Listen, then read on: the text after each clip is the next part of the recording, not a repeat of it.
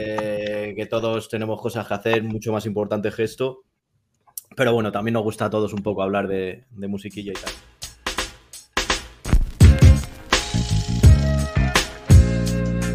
Primero, aquí lo voy a poner. Aquí, Oh. que queda guay. Eh, poco se ha hablado de este disco porque todo el mundo habla de clásicos y tal. Es Y un- no sé si, si este salió en un, el timing o algo de este disco, no funcionó, o yo qué sé. Yo creo que sí funcionó.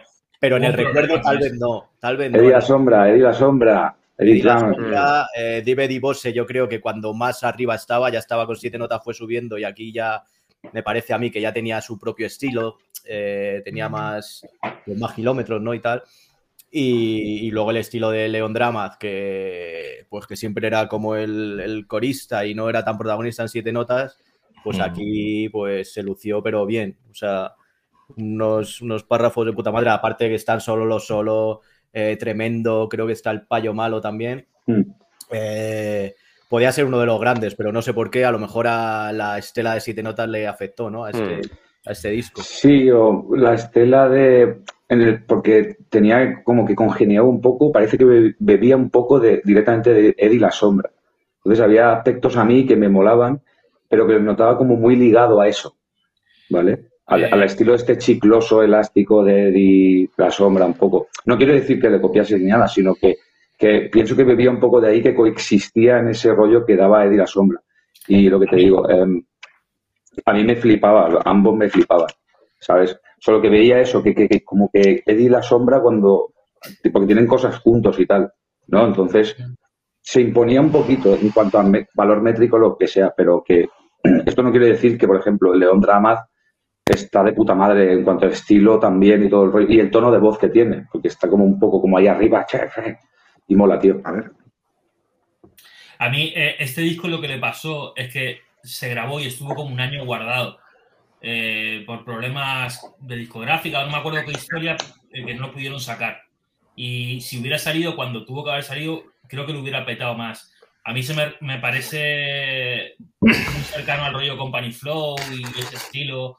Eh, me, me- me flipaba. Eddie me flipaba rapeando y el Dive pues se explayó mucho más que lo que hacía en siete notas en este disco. Y luego la colabo de los solos ya es que vale, vale por el disco entero. O sea, el, la colabo de los solos es brutal. Tampoco Sí. se promocionó mucho. Claro. Es, a ver, Era es, un- es- era- era un sello muy raro, ¿no? La playa, la playa Records, tengo aquí apuntado que ni lo sabía. Era un sello vinculado a un, a un músico de electrónica de Barcelona, Christian Vogel, y solo sacaron esto. Y bueno, yo creo que no tenían medios ni capacidad como para moverlo. Ya. De hecho, tú, Aucan, conoces a Ricky, ¿no? A Ricky Aka. Sí, claro. Ricky, bueno, uno- de mis mejores amigos y el que fue la primera referencia de, de Galleta, eh, era el DJ de directos de León Dramaz.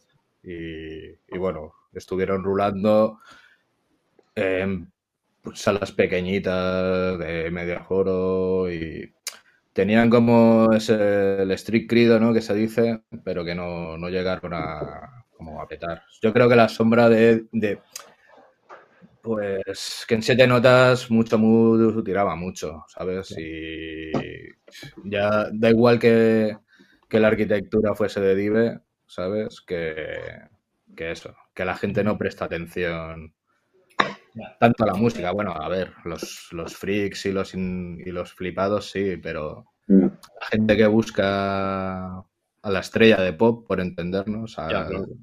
Mm. Sí, sí, pues la figura, la figura de Oliver, pues de alguna manera yo creo que también eclipsaba al proyecto, ¿no? O sea, Por, por eso digo que Dive en este disco pudo destacar más o, o se le pudo Mm. ver más las habilidades como beatmaker de, Sí. de Dive que, Sí. que en los otros donde es que muchos muchachos es, dema- es demasiado mucho muchachos, ¿sabes? Abarca sí, no estaba tan, tan ligado al minimalismo sonoro que, que desarrollaba en siete notas.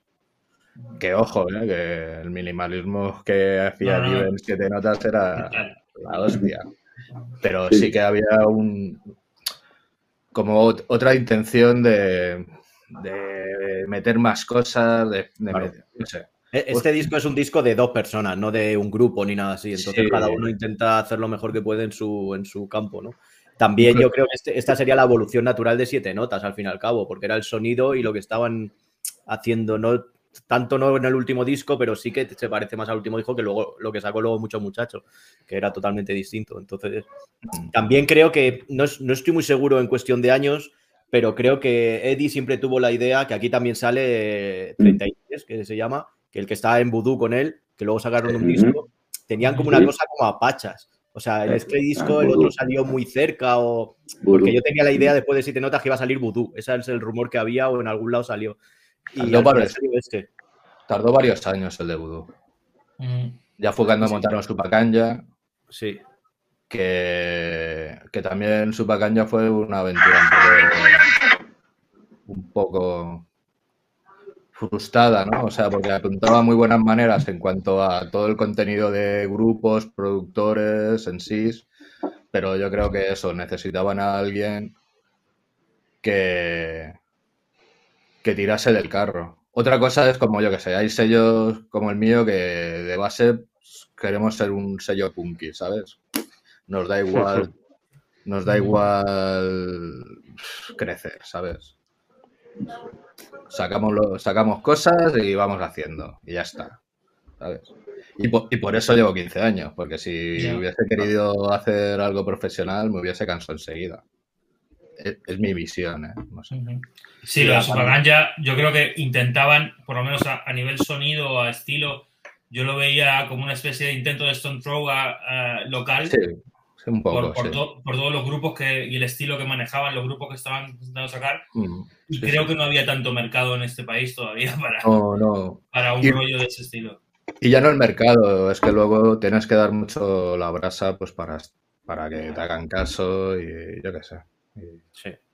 bueno. Bueno, pues eh, yo ¿Y qué- he- otro, ot- otro disco que había pensado en vez de este es el de Supacanya, que también me flipó mucho porque fue también un... buah, el un Supernova 44.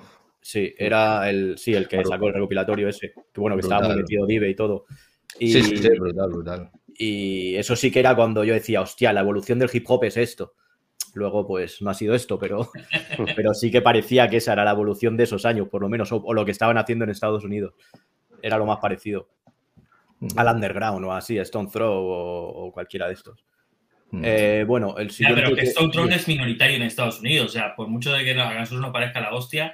Hostia, sí, pero creo que a los- no sé si este- allí. Yo no sé el mercado, pero fuera de Estados Unidos sí que hay, o sea, en- supongo porque, porque no venden poco, por lo menos los números de sus vídeos y eso no son pequeños ni de sus reproducciones. A lo mejor es a Mm. nivel europeo, ¿no? Que, que también son como, Puede ese ser. tipo de música se vende mucho, yo que sé, en Japón o sitio de estos, digo Sí, yo. en, no. Europa, en Europa se vende mucho también. Bueno, el siguiente que, que quiero para no. Hombre, hay un, hay un ¿Puedo interrumpir un segundo? Dime. Eh, Juanma, que es que me vais a tener que perdonar. Estoy un poco perdido con la dinámica de cómo va esto. Simplemente presentas un Vale, disco y se comenta y no hay posibilidad de escuchar algún tema o lo que sea. Yo, por no, ejemplo, porque si no me capan eh, el ah, directo. aquí en La Twitch grabación, también te claro. capan. Claro. Ah, yo Más pensé que en Twitch, Facebook y más que en pero que aquí no Twitch, había problema.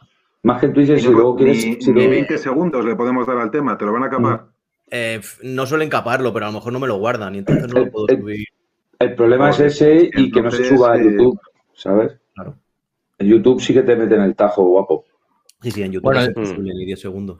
Maese, yo creo que es como un, es una ventana para que luego la gente pique en la puerta del disco y lo, Ahí está. y lo- y lo Ya, descargue. incluso, pero- lo, ve- incluso lo veo más sugerente un poco para el público, para que luego, pero sí que molaría tener ahí un tramito de tiqui Sí, sí. Sí, Ah, pero eso- poder darle una escucha por encima. ya. Sí que También, también, Vale. también. Estaría guay, pero de todas formas, eh, Vale, vale, vale. yo creo que yo ni sería capaz de hacer tantas cosas ya. O sea, A la próxima, para la segunda. para, para los 45 la segunda años. pillo a un DJ o Para, algo así. para el partido de vuelta, ¿no? Eso. Bueno, este, eh, Zeki Souchi, eh, Planeta Cero. Eh, pues nada, pues eh, me moló mucho, vamos, Souchi, aparte de ser colega y tal, eh, el- la atmósfera que crea este disco, me flipa mucho, es como muy de, banda sonora de película, como, como muy en blanco y negro, yo qué sé. Ahora se lleva mucho, ¿no? Este rollo de hacer este sonido así tan como melancólico, tan gris, o no sé cómo decirlo, tan sepia, ¿no? Tan, tan imágenes, en vez de, de hablar sobre temas muy concretos, lanzar como flashes, ¿no? Como imágenes y como, y no sé, me pareció guay, me pareció muy serio y estaba en el sello, eh, ¿cuál era? Marina Come o algo así, que tampoco que era muy raro ese sello porque luego salió cosas del Chibi, creo, ahí y cosas así. No, los, de Chinatown. Los de ¿Eh? Chinatown. Los de Chinatown, Chinatown sacaron uno y también sacaron, ¿qué más sacó? Bueno, no, los he apuntado, pero vamos, sí, hubo tres o cuatro grupos. Muy pequeño. Sí, sí, sí. Pero es que lo, lo anterior de Sochi en solitario no había salido por ese sello. No, no, no, no, lo otro Creo fue que había salido fundamental, por ¿no? Fundamental, ¿no? Claro. Eh, el de escritor nocturno también, que fue el último Sí. que sacó antes que este. Creo. Sí, Que a mí escritor nocturno me parece el mejor disco de Sochi. O sea, a mí de también. lo, de lo mejor de su época. A mí también. A mí también. Oye, ha dicho que tiene el mejor intro del mundo, porque, porque la producción es mía. y no me lo esperaba, la verdad. Eh, pues nada, esto es lo mío. Eh, ahora, si quieres, vamos con- contigo, Javi, con Maese, porque eres el primero que me has dicho los nombres y te he puesto el primero, ¿vale? Vale, Así que vamos bien. a hablar de lo tuyo. Te pongo, a ver si te, soy capaz de ponerte en grande. Yo me he tenido que poner que quitar los cascos. Espero que no haya eco. Ahora se te oye bien. no. Sí. De momento no, de puta madre. Mientras que no hables, mientras que no hables a la vez que alguien, Vale. ¿sabes? Pues Sí. este es el primero que has elegido. Cuéntanos. Bueno, pues esto no es ni un disco, ¿no? Esto es la maqueta de Just Tú, el modus operandi, que antes ya habían sacado más cositas, etcétera, y a mí me parece, eh, independientemente luego ya de que hayan salido con eh, referencias a nivel discográfico, con promoción o lo que sea, eh, creo que eh, el concepto, las producciones, las letras, los flows, los estribillos, los scratch de Cool DJ X, eh, para mí sigue estando entre lo mejor del rap español, para mí de lejos. O sea, creo que no se ha vuelto a hacer. eh, fíjate que ellas tú continuaron su carrera, su carrera eh, con álbumes y luego WH en solitario, pero para mí, para mí personalmente aquí tocaron techo en todos los aspectos. Los interludios son todos increíbles. Me parece una obra maestra. Está grabado en cinta, suena mal, eh, lo que tú quieras, pero para mí el rap son producciones, son letras. Me la suda un poco si está súper bien masterizado. Es la esencia de lo que contiene. Y para mí esta maqueta, pues, eh, o sea, referencia absoluta para mí. Y, Y creo no que te, no te eh, yo cuando sacaron No Money eso es verdad que me quedaba con, con este. Pero cuando sacaron Mínimo, que fue un, yo qué sé, un regalo raro, no te, a mí me moló bastante, porque ese sí que era muy no, no, parecido a a- este. pero a mí, a mí me encantan Just Tú de toda la vida. Pero para mí aquí, pues, eh, Sí. la- están las mejores producciones, está representándome, está Psychophone Jazz, está Ánimo Apátrida, están, pues, temas que para mí son, pues, han sido muy importantes a lo largo de mi vida, la verdad, este, esta maqueta. ¿no? Y, y siempre que puedo la intento Mm. colar, porque creo que es digna de escucharse. No sonará tan bien, ni estará masterizado en D&D, ni no sé dónde, Mm. pero, pero la esencia de lo que tiene y las producciones de Dave B son increíbles Sí. y las letras de Paco, de Paco también.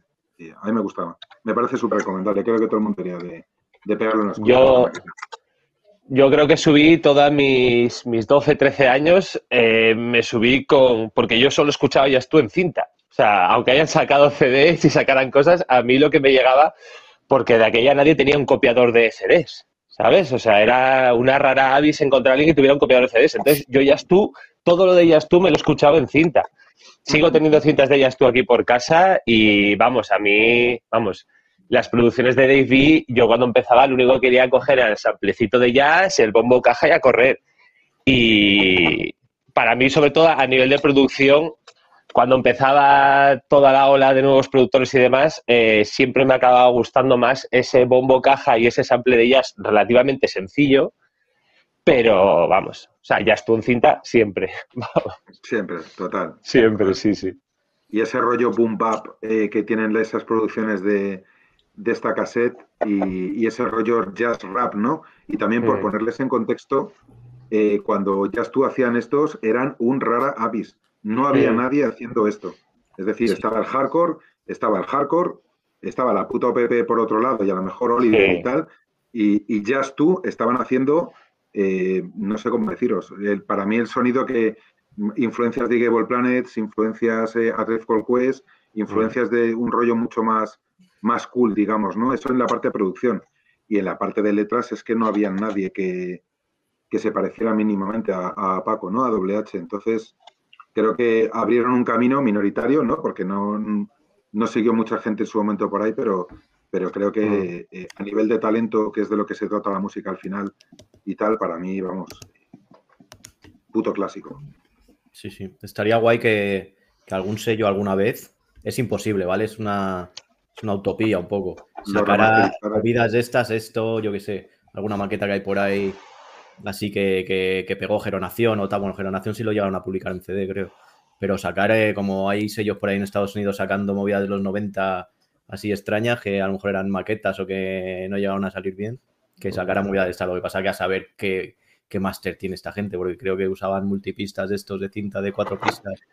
Eh, también, ojo, también Sí, es, sí. una cosa es la visión que, que tenemos como fans y otra cosa es luego la visión que tenga el artista de, de este trabajo, porque igual le dices ahora a, a WH tal, oye, me molaría que reeditaras tu primera maqueta y te dice WH, con la cantidad de gilipolleces que decía yo en esa época, igual dice que no le apetece, ¿sabes? Entonces hay un poco eso de los fans siempre Sí. queremos traer lo viejo otra vez aquí presente y el artista igual quiere ir a otra cosa, evolucionar y lo que ya pasó, pasó, ¿sabes? Está ahí. Bueno, yo, yo en el caso de Sí. WH, que sí que, que estuve, bueno, la entrevista que hice, que eran, fueron tres horas y media, que sí que hablamos de todo y mucho, sí le notaba un, un poco de, de devoción por este trabajo, más que por el resto. También estaban, es que, a ver, también los que vivimos sus conciertos y sus movidas, eh, aquí eran, eh, iban a, reventar el hip hop, ¿no? Más o menos, con un estilo nuevo, bueno, nuevo, eran los que sonaban americanos y tal. Y cuando grabaron, como que se desinfló un poco ese, esa movida, ¿no? No sé si, bueno, comunicología sí que lo petó un poquillo y tal, pero los conciertos que yo veía con este trabajo eran brutales, porque sonaban muy bien, lo hacían muy bien, estaba guay. Y luego ya dejaron de hacer. Con Nomo creo que no hicieron ni conciertos, o hicieron muy pocos. Entonces tampoco llegaron a tener un recorrido. Entonces esta cinta sí que, que puede que sea el culmen de ellos, ¿eh? Yo me los llegué. Sí, sí. ¿Quién habló? Silencio, silencio. Que- perdón. Que yo me los llegué a ver aquí en Gijón y con el Nomon, creo. Y éramos ocho personas. O sea, eh, a ver, yo me lo gocé porque era un chaval y estaba, tenía a los tíos aquí, además sin escenario ni nada. Me lo gocé mucho, pero éramos ocho, ¿eh? Y a la gente le decías que ibas a ver ellas tú y me acuerdo cuando había mucha gente en los parques y escuchaba mucha gente más rap. Bueno, por lo menos yo me movía más en ambientes de rap que ahora. Ya pasaron muchos años. Pero le decías a la gente, oye, vamos a ver ellas tú y la gente no sabía quiénes eran. O sea, tal cual, ¿eh? O sea, a mí me, me sorprendía, ¿sabes? No... Y éramos ocho, fuimos ocho personas. 400 Cuando yo- pesetas Cuando yo llegué a. España, cuando yo llegué a España ya estuvo, no existía ya. En el 2000 Claro. creo que ya se habían separado, si no me equivoco. Claro, es que eh, tal Sí, vez el cariño que le tenemos eh, el Maese y yo es el, el vivir cómo iban creciendo. Yo los conocí en tiempo libre con la primera maqueta, bueno, con la segunda maqueta, con Jazz is Back, que ya me flipaba Jazz is Back y es una cinta llena de ruido. Eh, y ir a verlos en casas ocupas y eso, y para mí eran como, yo qué sé, eran más mayores, a lo mejor, no sé, tenían más presencia que el resto del grupillo, que éramos cuatro amigos de barrio, y ellos eran como que, que sabían cómo se hacían las cosas. Los demás íbamos un poco detrás de ellos. Y a lo mejor fue eso también, pero también les vi en, en salas de Madrid tocando con el grupo de puta madre, que fue un conciertazo con la, no sé si fue con el Maxi de este de representándome y cosas así que, que estaban bastante chulos, pero bueno. Va, va pasando. Eh, pues seguimos con el siguiente que has dicho, ¿vale? Tachan, aquí va a haber un poco de todo, ¿no? Hay que, hay que abrir la polémica, ¿no? Quiero decir, cada uno. Viene, viene buscando guerra. No, no, no, no, no, no, en absoluto. En absoluto. Bueno, voy a empezar. Ya. voy a- antes de que des tu opinión, voy a decir yo la mía para que quede clara. Me parece el peor disco de KCO y me parece uno de los trabajos más sobrevalorados del hip hop español. Bien, de acuerdo. Siguiente. Yo, yo mi opinión es que la primera vez que le escuché eh, pf, me costó mucho, me costó mucho, sobre todo porque tiene un intro bastante rapero y luego no sigue eso. Y luego, pues poco a poco, pues he visto que es un disco más global y tal. Yo es que ya no odio nada ni nada, pero y no lo odiaría No, este no. disco, pero no lo, no lo pondría si quiero escuchar hip hop. Pero como trabajo, no me, no me ha llegado a disgustar del todo. Lo, lo escucho, lo he escuchado bastantes veces. Tampoco bastante. A mí no me gustó, ¿eh? Yo tengo que ser sincero, a mí no me gustó. Yo creo que también el disco creó demasiadas expectativas y todo el mundo estaba esperando el megadisco de KCO con las mega 14 bases, las mega 17 cachos de barras, las no sé qué. Y al final, pues es algo. Yo creo que es un disco, pues, súper personal. Hizo lo que le salió de los cojones, como tiene que hacer todo el mundo cuando hace un disco, hacer lo que le apetece pero no era lo que esperaba la gente, no era lo que esperaba yo, entonces eh, me lo escuché una vez, no me llamó más y no me lo escuché más veces. No lo odio, ni mucho menos, pero no, me, no me llenó en absoluto, ni me llamó la atención nada, ni... Mm, no sé, me dejó un poco realmente frío. No, a mí es que se me queda a medias. O sea, Juanma sabe que a mí me gustan las cosas raras y, y, las fusiones me parecen de puta madre. No soy nada purista.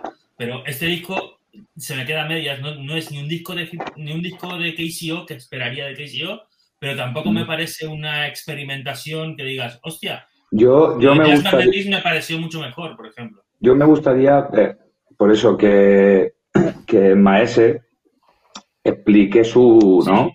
su versión.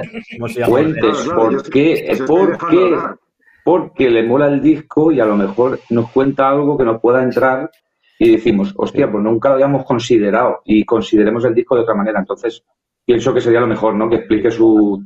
claro, yo... Vamos a morder directamente ahí. Os, cuento un poco eh, lo que me ha pasado a mí con este disco. Eh, como has dicho, Q, este no era el disco que se esperaba de KCO, yo creo que nadie.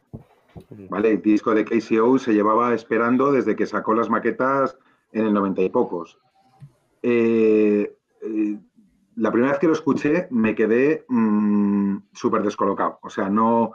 Un poco con esa sensación que estáis diciendo, ¿no? O sea, eh, no es lo que espero. Mm, la intro es la polla eh, a nivel rap y algún tema concreto, pues a lo mejor el que tiene conchelas, etcétera, que puede ser más rapero o tal. Pero me pareció un poco marciano. Eh, primera escucha. Lo que sí que ya identifiqué en la primera escucha. y ya independientemente de rap, independientemente de que este disco es más rapero o menos rapero, yo ahí no me voy a meter. Eh, no, sé, no sé si a saber expresarlo bien, ¿eh? pero eh, detrás de este disco hay una persona muy valiente, porque se ha desnudado en muchos temas de una manera tan brutal como yo no he visto nunca. No sé, habrá otros casos de otros MCs que yo desconozco, etcétera. Es decir, este pavo podía haber ido a por las frasazas a por lo que ya conocemos de KCO y todos contentos. Creo que ha sido muy valiente haciendo lo que ha hecho. Eh, que sea valiente no significa que te pueda gustar más o menos, pero eh, por un lado hay temas eh, que para mí, lo tengo aquí delante porque no me acuerdo los títulos. Y además, como ya no viene ni torta, os lo voy a decir. el que le dedica a su mujer, coño, ¿cómo coño se llama? Amor sin cláusulas. Amor sin cláusulas, yo es el único tema de amor que he oído de verdad en mi vida. O sea, tú puedes oír pop y no sé qué, no sé cuánto. Este es un tema que habla de amor, que habla de sufrimiento, que habla que es real. Es real. Entonces, eh, un tema que te puede llegar a tocar así, como a mí me tocó ese tema cuando, cuando yo le, ya lo he ido escuchando y he ido madurando el disco también, ¿eh? que ya os digo que de primeras fui relativamente refractario porque dije, cago en la puta, no es lo que yo me esperaba de KCO.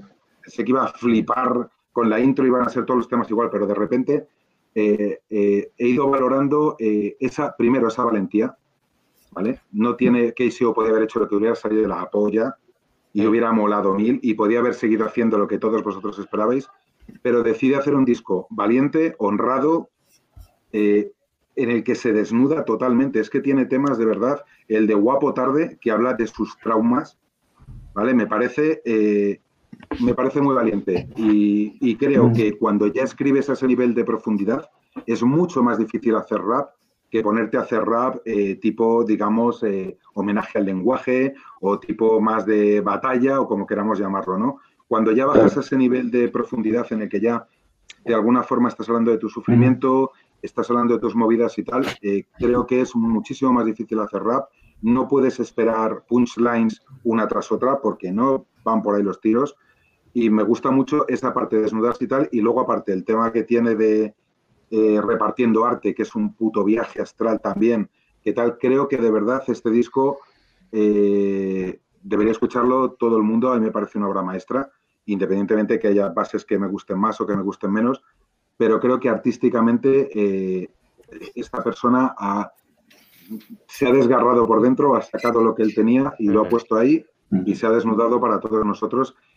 Y, a mí me, y a mí me ha encantado, me parece muy valiente, muy valiente porque podía haber hecho lo que te digo, eh, podía haber seguido con la línea de, de frasaza, frasaza, frasaza, frasaza y claro. KCO la polla y KCO el rey.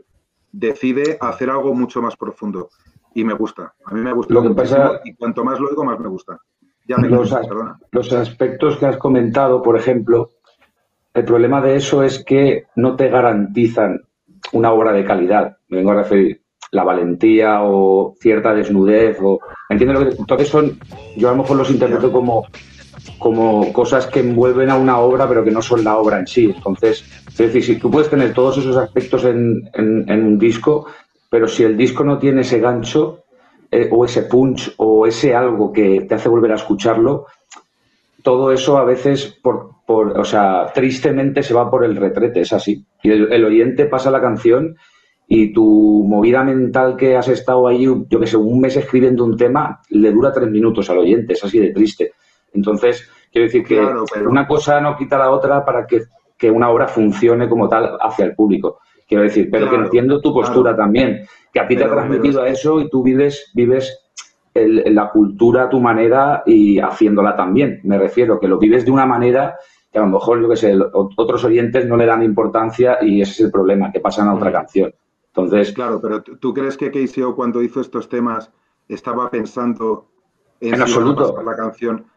Para eso no, no, en absoluto. Hubiera, tirado de lo que ya es el maestro. Exactamente, que esa es la base de todo. O sea, si estás pensando en eso, lo llevas mal.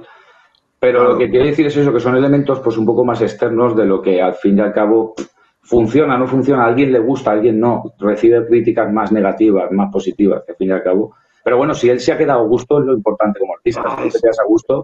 Mm. Yo creo que es evidente. Claro, exactamente. Y, creo que aparte de todo lo que he comentado, la calidad está en todos y cada uno de los textos, ¿eh? De la frase. Lo que pasa, lo que yo he hecho en falta aquí, dices tú de los punchlines y eso.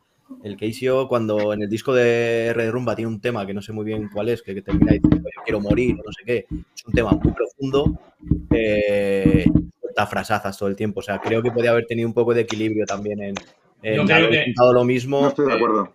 Yo creo que sí. Y lo, bueno, es, lo, que pienso yo. O sea, que me refiero que tiene temas anteriores a este disco súper profundos también. A lo mejor no en el primer, primera etapa, pero luego sí. Y, y aún así, eh, sigo esperando el disco de KCO que esperamos todos y creo que sí lo hará. y, no tengo nada contra este disco, ¿eh? KCO de, yo tengo mis dudas, ¿eh? yo tengo mis dudas. Casey, de, unos años para aquí, ha empezado a soltar eh, rapeos con rimas encajadas de, ojete, ¿sabes? No sé, como que ha, perdido o ha dejado él de preocuparse de hacer un rap que hacía muy bien. Vale, te lo compro. A no le gusta eso, intenta hacer otra cosa que no termina de salirle bien. Vale. Sale este disco salen imágenes del estudio. Él podría haber tenido acceso a cualquier productor de este país o de fuera si hubiera querido. Y sale él en el estudio, lo ponen como Crazy O produciendo uno de los temas y sale él tocando cuatro notas en un teclado MIDI. ¿Sabes? Eh, como que este disco lo han vendido mucho y luego eh, a mí se me queda flojo. Y, lo que me demostró este disco que KCO dentro de Violadores es una cosa y él solo es otra cosa y que a KCO le cuesta, desde mi punto de vista como fan, ¿eh? porque me, me, gustaba mucho KCO, eh, le cuesta llevar un disco el solo. Eh, creo que se siente como más perdido, más y dentro del grupo es otra cosa y fuera es algo que no, no termina de encontrar su hueco, creo yo. Discrepo, pero oye, para eso está, para eso estamos, ¿no? yo creo que lo que por alusiones, por alusiones. Didi, eh, Q, creo que ibas a hablar. No, digo que yo, yo creo, como, como un apunte solamente, eh, yo creo que lo que esperaba la gente realmente es el divertimentos. Si hubiera cogido el divertimentos y hubiera sacado en vez de esto los temas de divertimentos, todo el mundo hubiera hecho pa, pa, pa, pa, pa y todo el mundo contentos. Sí le doy la razón a Maese que, o sea, realmente mm, hay una doble vertiente, lo de ser valiente. Cuando eres KCO, eh, ser valiente es más fácil también. Que no se me entienda mal, ¿eh? que no se me tome como. Cuando eres quisio, realmente te puedes permitir hacer lo que quieras. Entonces, eh, fue lo que hizo. ¿Que es más valiente hacer lo que hizo? Sí, por supuesto. Es muy, el disco es valiente porque no ha hecho lo que ha querido. Pero mm, no sé, se me queda un poco agridulce. Pero bueno, entiendo tu perspectiva totalmente, vamos. Igual, igual, es el momento de que le pegues una segunda escucha. También, sí. Mira, te lo, prometo, mira. Además, estos días que tengo que currar mucho, me pongo siempre discos, me, me pondré, me pondré, me pondré una vez. Es más de escuchar que de currar, pero bueno, lo que tú veas. Es cuando tengo tiempo, estoy en la obra y me pongo discos en Spotify es donde me quemo más los discos, para cuando tengo más tiempo. En casa ya me tiro con las maquinitas. Ah, ya, ya. Claro. Muy recomendable. de, todas formas, supongo que, que, este es uno de los discos que habría que hacer un debate de horas y tal, ¿no? Porque hmm. que, ya los ha tenido además y que sigue teniéndolos. Eh, pero bueno, si, si, sigue teniéndolos y sigue llenando estadios, creo que como artista habrá cumplido, eh, te gusto, ¿no? Que ya te digo que, a mí me parece un buen disco, no sé si... Yo, yo lo fui a ver en directo cuando salió, ¿eh? O sea, o sea eh, a mí no me gusta el disco y fui, a, fui al directo a verlo. O sea... Yo me quedé alucinado el ir al Within Center y que KCO llenara tropecientos mil. A lo mejor él está acostumbrado pero yo con un artista de rap español como KCO, que no es eh, Nati Peluso ni nada de esto, eh, que llenara el Within Center, a mí todavía me impresionan esas cosas, no sé. Desde la maqueta ya que ha sacado hasta que KCO llene el Within Center me parece cojonudo. Eh, luego ya... Pues, Hombre, a nivel de rap, los que han metido más personas en el Within son los de Natos y Wow, creo. Sí, sí, puede ser. Bueno, no, bueno, sí, en el Within, el último fue en el Within, ¿no? 12.000 personas. Sí, pues tela. Eso es también de, de, hecho yo en Natos igual, pero esto ya sería otro tema y otro disco. Eh, no, no, no, no, les hablando de y, y, oye, hacen sus cosas, que también es... poder de convocatoria, no, no estoy hablando de música. Vale, pues eh, ya que estás hablando, pues te toca. Te toca. Eh, te toca. A ver si lo consigo. Pues nada, Juanma decía dos de hip hop nacional y dije, hostias. Ya, ya, A ver, es verdad que la próxima vez. Pero luego, empecé a pensar y, hostias, se, me ocurría. Ni al final, a última hora incluso he cambiado. Eso dices, ¿no? Sí, sí, sí, claro, claro. El caso. Bueno, pues qué decir de Elso. Para mí es uno de los mejores raperos. Eh, mejores letristas, incluso mejor letrista que mejor rapero, pero bueno, ahí da igual. No es un tío que tenga una especial habilidad con el rollo este de estructuras, ¿no? Que llamamos y, que se ponen así a rapear con los dedos. Pero vamos, este es para mí es, su mejor disco. O sea, de hecho solo tiene dos discos largos, este es y el Balada Heavies. Luego tiene algunos EPs y, temas sueltos. Y, es un disco con el que conecto mucho. Es un disco de, para mí de puro desencanto working class, ¿sabes? En plan. Mm, bueno, los que lo hayáis escuchado supongo que lo visualizáis. Los que no, eh, ir a por él porque las letras Mm, son tremendas, sí es eso. Es como el desencanto diario de, la working class y de que no estén encogidos por las pelotas y no hay más que hacer. A mí, eh, yo lo descubrí con Baladas Hedis. Hmm. De hecho, lo vi, lo vi en Madrid, fue cuando vivía en Madrid y lo vi en Madrid con el Coleta. Eh, sí. No me acuerdo, no me acuerdo Estaba en otra. E-, él mismo ha hablado de que él estaba en otra época en ese momento. Y a nivel vital y, se nota en la música. Era más joven, era más destroyer, era más... Es, es que es, es, un, es una, una, época, yo estaba también en una época muy de loser, ¿sabes? Entonces, uh -huh. Baladas Heavy fue una banda sonora de el encanto del cultureta macarra, eh, dos, sí. dos, rayas sobre un libro de, de Larra, no sé, era muy, todo muy destroyer, muy...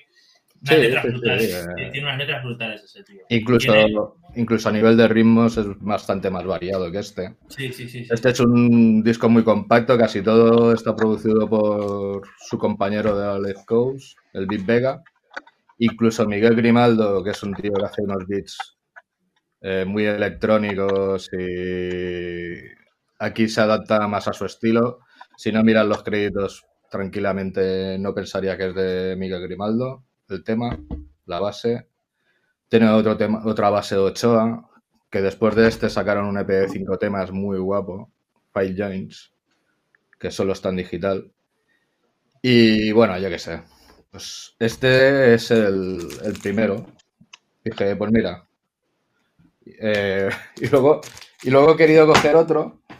No sé si queréis decir algo más del disco. Bueno, que es una pena que Elso haya dicho, va, pues paso ya de hacer más música. Eso te iba a comentar, que lo ha dejado, ¿no? Pero bueno, también me parece una salida lógica en- en- con la trayectoria, incluso con las letras de este disco, es que, por lo general, me- tiene ese rollo del rap del norte que, que me transmite Chinatown, que me transmite toda, toda esta gente que, que me mola mucho. Aunque sean estilos distintos, pero tiene, tiene ese, mood, ese mood de fábrica, de, de obreros de la costa norte, que, que me encanta. Me encanta lo que hace esta gente. Sí, sí.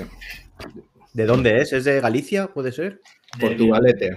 Portugal, De la, de la costa Left Coast, Left. Bueno, es al otro lado de Bilbao.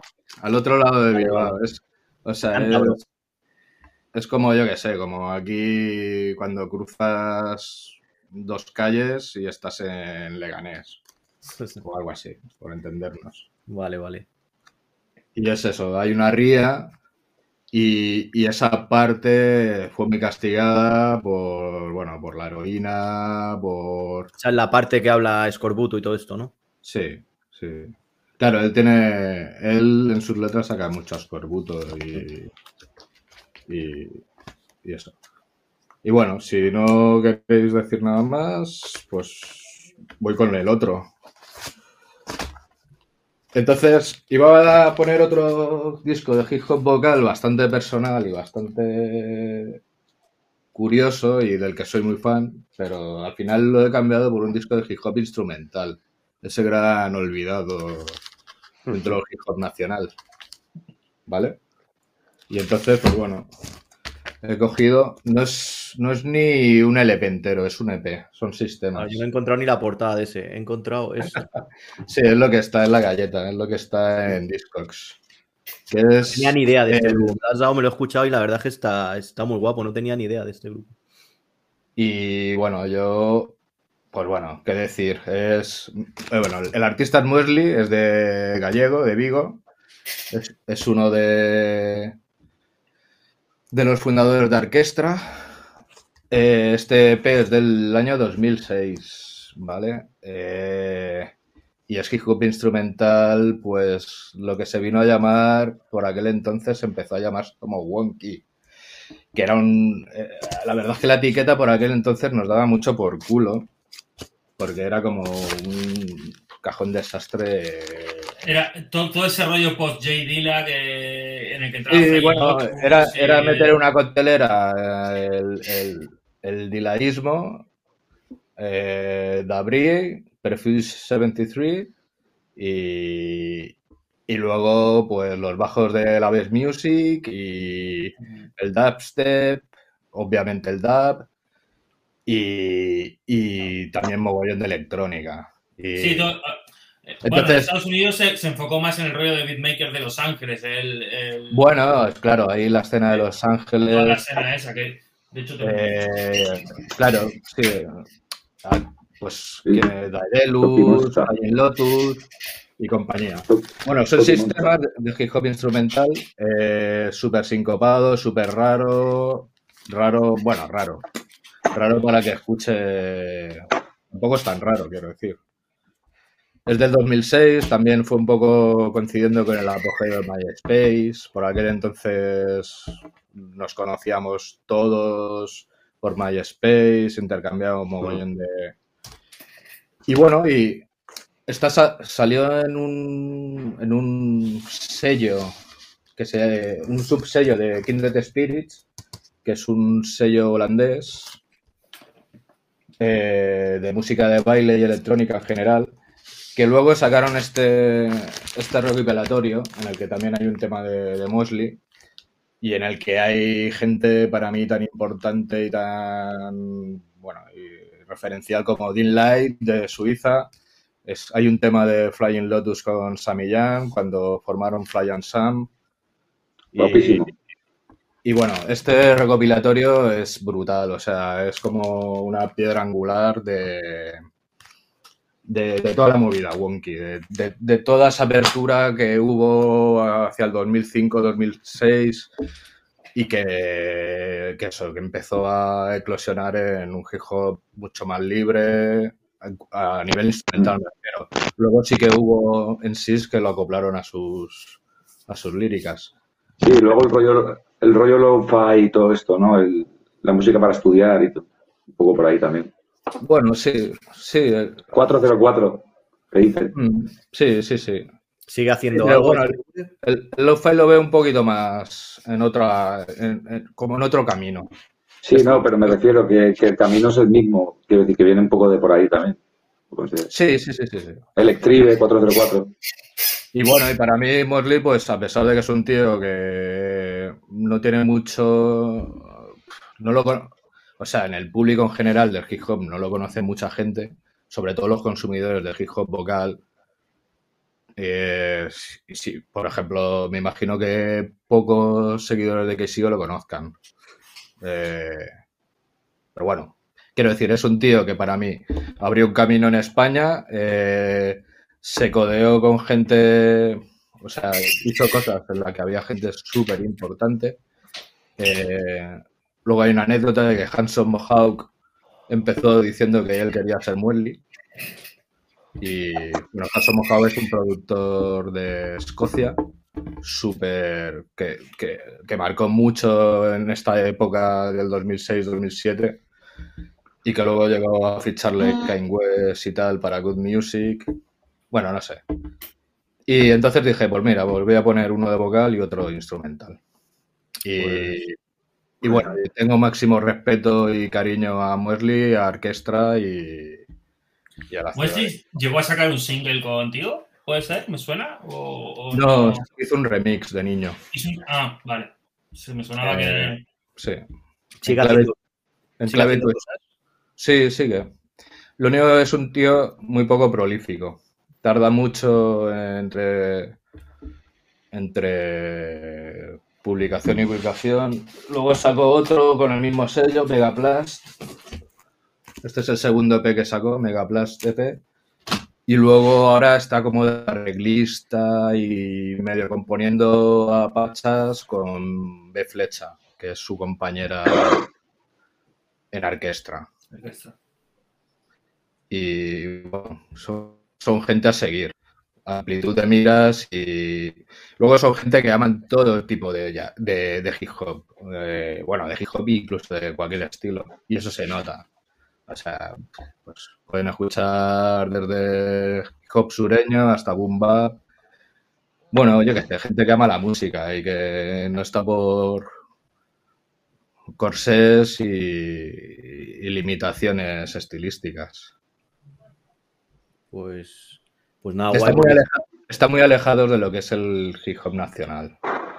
Obviamente. Eh, yo estaba escuchando antes, eh, que además, eh, bueno, lo escucha en YouTube, claro, porque creo que sí, Sí, no está no, en. Y, Pues no lado. Y me, y me ha parecido guay, o sea, no ha, no me ha llegado a sonar tan experimental ni nada, me ha sonado No, no, bastante, bastante que he escuchado el tema que he escuchado. Mm, Sí, sí. A ver, no es experimental no es, porque al fin y al cabo es hip hop roto y electrónico y tal, pero, pero bueno. Y eso, entonces dije, pues mira, uno vocal y otro instrumental. Mm, Vale, Y algún día ya, ya diré más. Y se me han empezado a ocurrir discos, discos y al final ya. tenía conflicto de cuál, deci- de cuál sacar. A ver, es verdad que ha sido fallo mío porque, porque no concreto nada y es un poco extraño no lo que hago. Pero he Está estado bien. pensando y a lo mejor sí que hago como más temático y más concreto, ¿sabes? Para, yo Bueno, así, así también mola porque es como una bola de billar que es que vamos Sí, bueno, está guay, está guay, es más entretenido, sobre todo si te gusta un tipo de música, pues aquí hay un poco de todo y eso está guay. Pero también quiero concretar alguna vez de, yo qué sé, de productores, de tal año, Hombre, de tal Hoy país. has juntado a mayoría de beatmakers, porque creo que casi todos los que estamos aquí producimos. Eh, no sé si Abel tú. lo No, no, yo no, yo no. Pues el resto de gente creo que sí que todos producimos. Y hubiera estado guay hablar de, de beatmaking también. Claro, pero es que había sido mi cumpleaños, no sé si lo he dicho. y entonces- a ver, ese, a ver, ese es mi campo, ¿no? En verdad, más que otra cosa, el beatmaking, pero bueno, me adapto a las circunstancias. Bueno, esto es una primera toma de contacto, ya haremos cosas más, más guay. Más eso. Vale, por, mi par- pues, por mi parte ya estaría. Pues muchas gracias. A ver, eh, como ya te dije, Nada. a ver si me acerco un día ahí Claro. a, a donde estás. Yo creo que esta semana puede que, que pueda, porque, porque tengo las mañanas más o menos libres. Pues A pesar de ser un influencer que tengo que estar haciendo contenido todo el tiempo, pero, pero puede que, que me acerque. Eh, Bueno, pues Dice, Cual- todos estáis invitados a, a mi taller de serigrafía. si os queréis venir con profano. eh, guay, pues eh, DJ Q, es tu turno. A Vale. ver si te coloco por aquí, perfecto. Y a ver, vale, pues háblanos de este disco. Pues mundo aparte, eh, bueno, está por aquí, que tiene un diseño brutal. Eh, a mí es un disco que me, me moló muchísimo y me sumergió un mogollón en... O sea, generan... Es de esos discos que me cuesta a veces encontrar que tiene un concepto global, ¿vale? Es, eh, no hay singles, son 11 temas que componen un completo totalmente. Me pasa mucho con discos que a veces escucho discos y son 10 singles juntos o 10 temas juntos, pero no acaba de ser un disco completo. Y este disco me, me volvió loco. Es de esos discos que te metes y es realmente me resulta un poco película. ¿Sabes? Te metes dentro del disco y las producciones del Nerco son brutales, con sintetizadores, metes amplios, pero sabe meterlos que coincidan con los sintes, ¿sabes? Esos conflictos que a veces hay entre sampleos y músicos consigue encajar muy bien los sintes con, con los amplios. El feo tiene un estilo que lo puedes odiar o lo, o lo puedes amar. A mí me A, flipa. a mí, a mí me flipa hasta el infinito. Eh, creo que tiene una forma de expresarse muy cruda, pero a la vez eh, sabe- tiene una rima que me gusta mucho que dice puedo amar y joder, ¿sabes? Eh, es- eso es el feo, ¿sabes? El te puedo dar un besito y a la vez, ¿sabes? Eh, machacarte. Eh, no sé, me encantó. Lo llevo quemando muchos años y, y, bueno, más o menos eso. No sé qué más contaros de él. Es uno de mis discos favoritos de, de rap español. Y, y ya está, poco más. No sé si lo conocéis o si. A mí el gremio me parece un grupazo. Y un grupazo que tendría que Sí. haber res- resaltado más. Cuando Este es- salieron en este una es- época que, que empezaron a salir un montón de propuestas interesantes y la verdad es que me esperaba que a la gente le flipara más el, el gremio, mucho más de lo que fue. Este disco en principio lo iba a sacar yo. Pero no estaba pasando por una buena época y al final me dijeron, tío, lo sacamos nosotros. Y dije, hombre, Mm. pues claro. Mm, Y bueno, el gremio son. Para, bueno, yo lo que he vivido con el gremio me lo he pasado genial con ellos. Yo saqué un. Es que- Antes de esto saqué un single con ellos de dos temas. Sí, Sí. otro papel, ¿no? Sí. Ya, si yo, yo los descubrí, pues Mira. cuando descubrí a Galleta Records, los de- descubrí el gremio a través de Galleta Records. Mm. Los conocí por ahí. Y bueno, aquí hay una. Mira, todas las producciones hecho- son del Nerco y, Sí. un- y una de Ixolytics. Mm. sí, mira, de hecho, Y te lo pillé a ti. Sí, me acuerdo, en el mercadillo aquel. Sí, y me regalaste el del chavo, que los tenía por aquí. ¿eh? No está mal, un buen tendero, ¿no?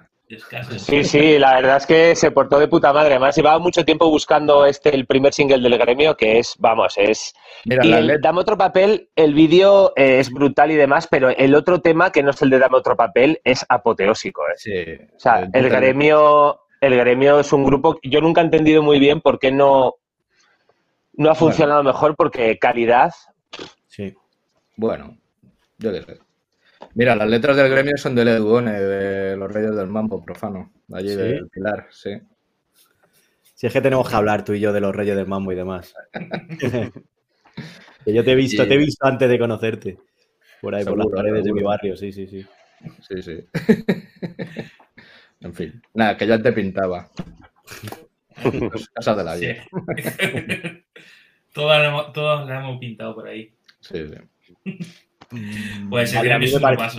A mí me parece Nada, un grupazo yo el solo- y me da, y me da- Solo y quiero me- explicar una cosa, que lo que comentaba DJ Co de que es como una historia, es que realmente es una historia. Hmm. Eh, Feo, el, el en sí, escribe eh, en boca de tres personajes. Una chica, un chico y un perro. Sí. En busca Nadia, de- Igor. Exactamente. Y, Y cómo era, es como era el perro, no me acuerdo, tío, pero Nadia y Igor me acordaba, del otro no. Y son tres personajes buscando el paraíso. Y se encuentran en el camino y entonces se nota cuando está hablando en boca del perro, está hablando en boca de la chica o está hablando, hablando en la boca de- del chico. Y, es, y están buscando ese mundo aparte, ¿no? Eh, Mm. que... Y nada, solo eso ya está. Muy grande el gremio. son- Este también lo había pensado yo. Sí. para- O sea, fijaros el nivel de, de- de trabajos conceptuales que existen en el rap español, que este no es único, hay un montón de trabajos así conceptuales que, que, que luego para que la gente diga que el rap español siempre es la misma mierda, ¿sabes? O por lo menos siempre destaca la misma mierda, pero Lo único, hay, hay- muchas, hay- hay muchas propuestas que son difíciles que lleguen, Claro, es que ese, ese es, que lleguen a un... ese es el problema, porque yo veo que los medios al fin y al cabo siempre hablan de lo mismo. Y, y no, no sé si es cuestión de arriesgarse o no, porque no creo que, que un medio de hip hop tenga mucha gente encima poderosa que le mueva ni nada, creo que no. Pero, pero el acceso es difícil. Ahora, pues con internet, la gente que a lo mejor de- nos metemos más profundo, queremos buscar cosas un poco más distintas, sí que encontramos cosas, pero, pero es muy difícil acceder a eso, como no. Para la- me refiero para los que al final hacen el, el gordo de comprar, ¿no? O sea, puede haber 100 personas que compren todo tipo de rap, pero los 5.000 o 10.000 o 15.000 no buscan más allá de lo que le ponen. Y es difícil acceder a eso, pero son grupos, el gremio, eh, tanto en producciones como el feo, que siempre me ha flipado, eh, me parecen súper profesionales. O sea, yo era de los Mm. primeros que veía con cacharros eh, de hace ya un montón de años, con cacharros, no sé qué, que yo decía, ¿cómo hacen con todo esto?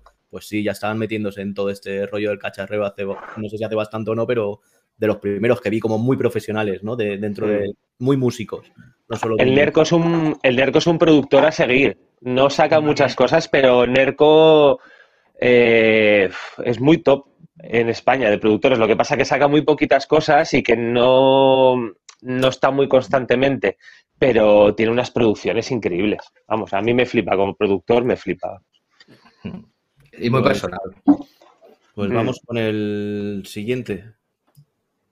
Que aquí está, ¿no? Tengo uno de los dos. Sí, Vale. Sí. El otro sería tierra. Circuitos y tierra, sí. Sí, este fue el. Yo con este disco mm, descubrí al hombre viento, ¿vale? Es, es un poco. O sea, es de, es de 2011. Es. eh, es también un poquito conceptual, entre comillas, porque son como las dos caras de una moneda. Si veis la portada entera. Eh, Sí, es una máquina cuando- las portadas. Sí. es, es- es un ilustrador increíble, vamos. Es hace el unas de celtas cosas. cortos, las portadas de celtas cortos son suyas. de mi último Sí, disco me hizo la portada. Guapísimo. o sea, Claro, sí, yo trabajo Sí. con él ahí grabándolo y tal, con el, con el Jere. El Jerez, el Jerez Dios, o sea. eh, Que le, chupa- le chuparía los pies, nada, increíble. Es que es un artista, además es un artista hiper mega completo para el que no lo conozca. Vosotros, evidentemente, tú ya estando en Valencia, evidentemente lo conoces, pero eh, para el que no conozca al Hombre Viento, eh, o sea, eh, toca todo, eh, ilustra todo, hace unos vídeos absolutamente impresionantes, escribe como de puta madre, te canta, te, te canta, te Sí. rapea, yo qué sé, te hace te, lo que re- tú quieras, te- ¿sabes? te revien- te revienta también porque el nota está hiper fuerte y sabe defensa Sí, sí, personal sí. y te- o sea, Sí, sí. todo, o sea, seguridad, Yo, eh, todo, es todo. Tiene una falda así y una cinturita así. A mí lo yo cuando- tiene, me una voz de ¿eh? La voz es me embaucadora ahí. Del universo. Yo, cua- yo cuando lo conocí, o sea, me impresionó, porque físicamente en persona impresiona. O sea, Sí, tiene sí, una. sí, sí. O sea, y eh, impone- impresiona, impresiona, Doy fe. impresiona. Doy fe, Y luego, fe. le ves y luego le ves tan buena persona, ¿sabes? Es como una carcasa gigante, ¿sabes? Para una persona ahí tan buena y tan ahí. Bueno, es un crack. Bueno, total, del disco, básicamente, bueno, es, es circuitos y tierra, ¿no? Entonces, eh, es un doble disco, no son muchos temas, son, creo que son siete por cara. Y básicamente circuitos es pues una parte más experimental, más loca, rollo más que electrónico, cosas eléctricas, es como ruidos. eh, no llega a ser suciedad, pero tiene hasta un poco partes que me resultan hasta punk, tiene como cosas, no sé, me molan. Y luego tiene otra parte que es tierra, que es como mucho más dulce, más rollo cantautor, más guitarrita, más como estar, eh, yo qué sé, con los colegas después de una comida cantando, con la guitarra, ¿sabes? Y, y que se oyen las palmas, se oyen los clics. Eh, no sé, son como eso, pues como la portada, ¿no? Dos caras de una moneda y, a mí me flipó. Eh, no es que sea algo, o sea, me parece rap, pero creo que se sale un poquito porque creo que es, eh, es, es su movida, ¿sabes? no sabría etiquetarlo muy bien a él. Y nada, lo descubrí ahí y a partir de ahí fan y creo que es su tercer disco, pero vamos, eh, a partir de ahí me lo he comido todo del Hombre Viento y muy fan. Y Yo pues eso. también completamente fan del Hombre Viento desde que lo descubrí, creo que con el anterior a este que lo descubrí, o no sé. Mm. Mm. Fan, fan completamente. Siempre he querido trabajar con él, me dio el gusto de que en mi último disco me hiciera la portada a él, eh, porque es que me parece un, y me parece un tío que lo he entrevistado alguna vez también, sabe un huevo de hip hop, aunque no lo parezca. Sí, sí. Además, que va con que iba con Sui Soprano también. Sí, Sí, sí, sí, el- Con, el- con Sui Soprano. un disco que a mí me Mm. flipa de Sweet Soprano. Bueno, el- bueno, no sé si el primero o no, pero. segundo disco de Sweet Soprano lo produjo él entero. Mm. Yo no sé si en este disco es el primer. Tiene un tema con Juancho y yo no sé si es la primera colabo en este disco, antes de Sweet Soprano. Creo Claro, que es es- en el, en el cuarto, en el quinto tema, tiene un tema con él, del de tierra, creo. No sé si será el primero, ¿eh? no sé si por fechas, 2011 es. No sé si Sweet Soprano viene después o, tal, pero bueno. Pues nada, yo a ver si. A mí me molaría entrevistarle, porque también yo. El primer recuerdo que tengo es que lo tengo como muy borroso, pero tengo la idea de pf, los principios de los 2000 o fin, sí, por ahí sería, de verle por Madrid, eh, hablando con todo el mundo y eso, como buscando hacer, no acercarse al movimiento, sino como hablando con gente que, que producía y tal, y, y luego ya pues vi que iba sacando sus cosas, pero le tenía como un personaje que iba por ahí, no, creo que tenía alguna maqueta, alguna cosa así. Y sí me suena de haberle visto por ahí. Él, Mira. él vivió en Madrid, de hecho yo cuando le conocí en persona por primera vez fue cuando se, hacía- se hacía la interrupción ahí en, en Madrid que lo organizaba Le Flaco, o estaba Sí. metido ahí Le Flaco, Artes, toda esta pequeña organización, y él también estaba metido en la organización. Y lo Sí, conocí pues en por ahí esa época. debería, sí. Mm, Vale, pues, pues nada, pues muchas gracias. Vamos con, con Boy, que está en el centro de, de los señores Entonces, mayores. de los señores mayores, joder. Bueno, sí, se acercan los 40, brother, ya lo sabes. Bueno, pero todavía no. Que hoy estoy bastante, que ayer salí y aquí son fallas en Valencia y voy un poco perjudicado, pero haré, haré lo que pueda. Venga. Am, Y además, eh, creo que es el más joven, ha elegido lo, lo más clásico de- del panorama. Vamos allá. Toma. Mm. Me ha puesto el que, el que, o sea, en verdad digo, a ver si era primero virología, porque es decir, Bueno, considero, pues, pues, luego hablaré sobre virología, pero te- ¿Cómo tengo- eh, no, no, este está bien, este está bien. Vale. Pues he elegido este disco un poco por, por el, tanto, me hace gracia el porque el nombre hace tanto, o sea, quiero decir, inconscientemente el, el propio rollo del disco, porque en cuanto a, yo voy a hablar un poco en el aspecto instrumental, que es un poco lo que me pertoca. A mí las barras y tal me molan y todo el rollo, pero me gusta más, o sea, analizar un poco lo que hay detrás, ¿no? Que es los beats, la producción y tal. Y este, el sonido me gusta y me, me trae buenos recuerdos. Evidentemente no quiero entrar en aspectos como el envejecimiento, porque no todos los discos y artistas envejecen igual.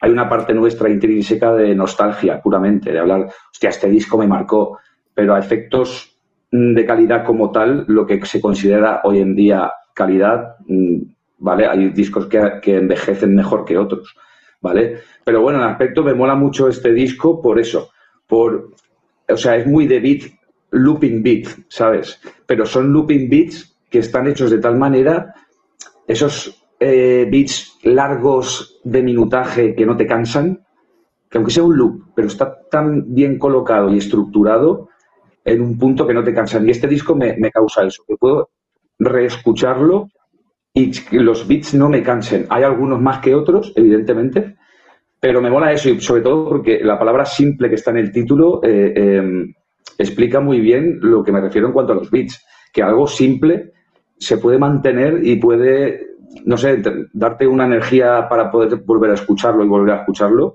sin que te llegue a enganchar. Y creo que este disco me causa eso. Luego está la, la elasticidad de mucho, la voz que tiene muy chiclosa y eso con una, con una estilización, por ejemplo, en varios beats hay hats que están asincopados y eso causa, pues eso, el, el deje, ¿no? Y ayuda mucho en cadencias y tal.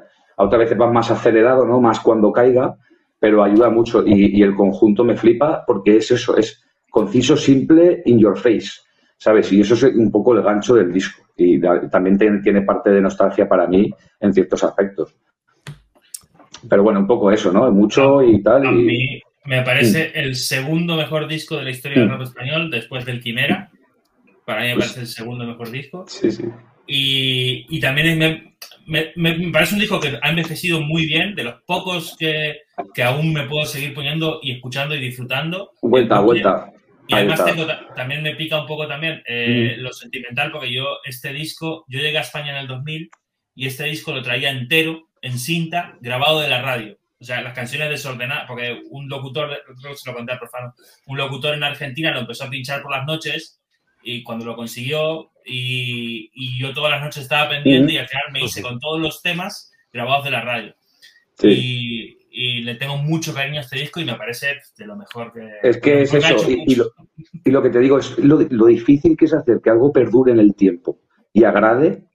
Eso es, o sea, conseguir eso en una obra musical es que, y a veces es de forma inconsciente propiamente, de algo que sale y nace y es así, ¿no?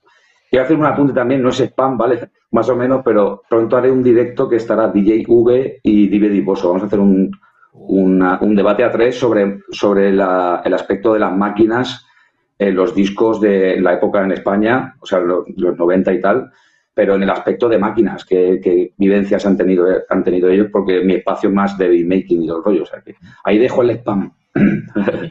pronto, pronto lo hacen. Pero bueno, quería comentar eso en este disco, ¿no? Que, que siempre lo que he dicho ya. Si quieres pasamos al siguiente. No, yo, yo quería comentar, yo Sí, no, no, perdón, odio, perdón. odio hacer listas y tal, pero creo que siempre me preguntan, ya tengo el, el muelle de cuando me dicen cuál es tu disco preferido, siempre digo este. No sé si tendría que meditarlo o no, pero a mí me impactó mucho este tío. A ver, era en español y no había nada así. Y era como, aparte de la música súper oscura, bombos y cajas que sonaban a bombos y cajas porque veníamos de un rap como muy desintetizador o muy rap español. Short- sí, sí, sí. de- Y esto era como boom, class. Y yo decía, Claro, el shorting, el, el shorting chop, ¿sabes? El en plan, muchas veces en plan premier, el, el silencio de los chops entre sí, la dinámica de eso, me parece excelente en este disco eh, también. O sea que ya, ya digo que, que a mí me ha molado bastante por eso. No sé si queréis comentar algo más y todo el rollo, os a, pasamos mí, a... a, mí, a mí fue lo que más me gustó cuando llegué a España del rap español porque se me parecía mucho a lo que yo venía escuchando de, de Control. Machete, por ejemplo, que era lo que más me flipaba en Latinoamérica en aquella época. Entonces, al llegar a España, Mm, al llegar a España era lo que más me parecía lo que yo ya traía oído. ¿sabes? El rap español me tardó un poco más en entrar, me molaba, pero me tardó más. Tiene todo ese rollo Cypress Hill ahí que, que no tenía nadie en esa época aquí. Exactamente. Con, control machete, que el, el productor usaba Roland S550 y ese cacharro no lo conoce mucha peña y tiene un grit y un punch especial ahí a tope. Si queréis pichearlo por ahí, mola mucho ese cacharro, pero es caro y difícil de conseguir. Entonces, pero bueno, ahí estaba un poco el... Me pongo aquí a hablar de máquinas y me quedo solo. En plan, ahí yo No, solo, no, ahí yo va. me quedo, me quedo contigo. Ahí estamos. Yo me Nos damos la mano, papi. a mí me flipa eso. O sea, no entiendo nada de las Mm. máquinas, no entiendo, vamos, sí, pero me parecen Pero eso es complicadas. precioso, o sea, quiero decir, no entender a veces es precioso por- porque cuando lo vayas a aprender dices, hostia puta, y te sientes satisfecho, ¿no? Entonces, el, el paso en verdad es interesante incluso. No Es saber que para luego saber, mío- ¿no? Lo mío fue un poco al revés, porque cuando todo el mundo es- utilizaba el fast tracker y tal, yo tenía un sintetizador. Mm. Y tuve que, ver- o sea, hice, yo creo que las, no sé si, bueno, que no creo ni que llegara a salir, porque fue cuando al principio hacía, pues eso, loops y tal, las maquetas que saqué en hace ya 50 años, y luego con el sintetizador hice cosas que creo que no llegaron a salir, pero lo tuve que vender porque no sonaba como quería sonar y era por mi desconocimiento. Y entonces ahora que ya me he hecho con, con el software y todo eso, estoy Ujú. flipando como a- Eso- y gracias a gente como tú, como Aucan, como Hostia, como todos los que os grabáis o contáis esto, y estoy Mm. alucinando, me fliparía. O sea, yo ahora sí me toca la lotería, ya sé qué hacer. Antes no sabía. Pillarte máquinas. A mí me pasó igual, el desencanto de, la, de, de que crees que con algo, o sea, gastándote pasta vas a encontrar eh, tu, tu yo beatmaker como tal, y eso no tiene por qué ser así, es que, te embauque y que luego lo entiendas. Una vez lo entiendas, igual te sirve, igual no. No he visto yo máquinas cogiendo polvo y llegar a hacer... Pero es la Ahí, ¿sabes?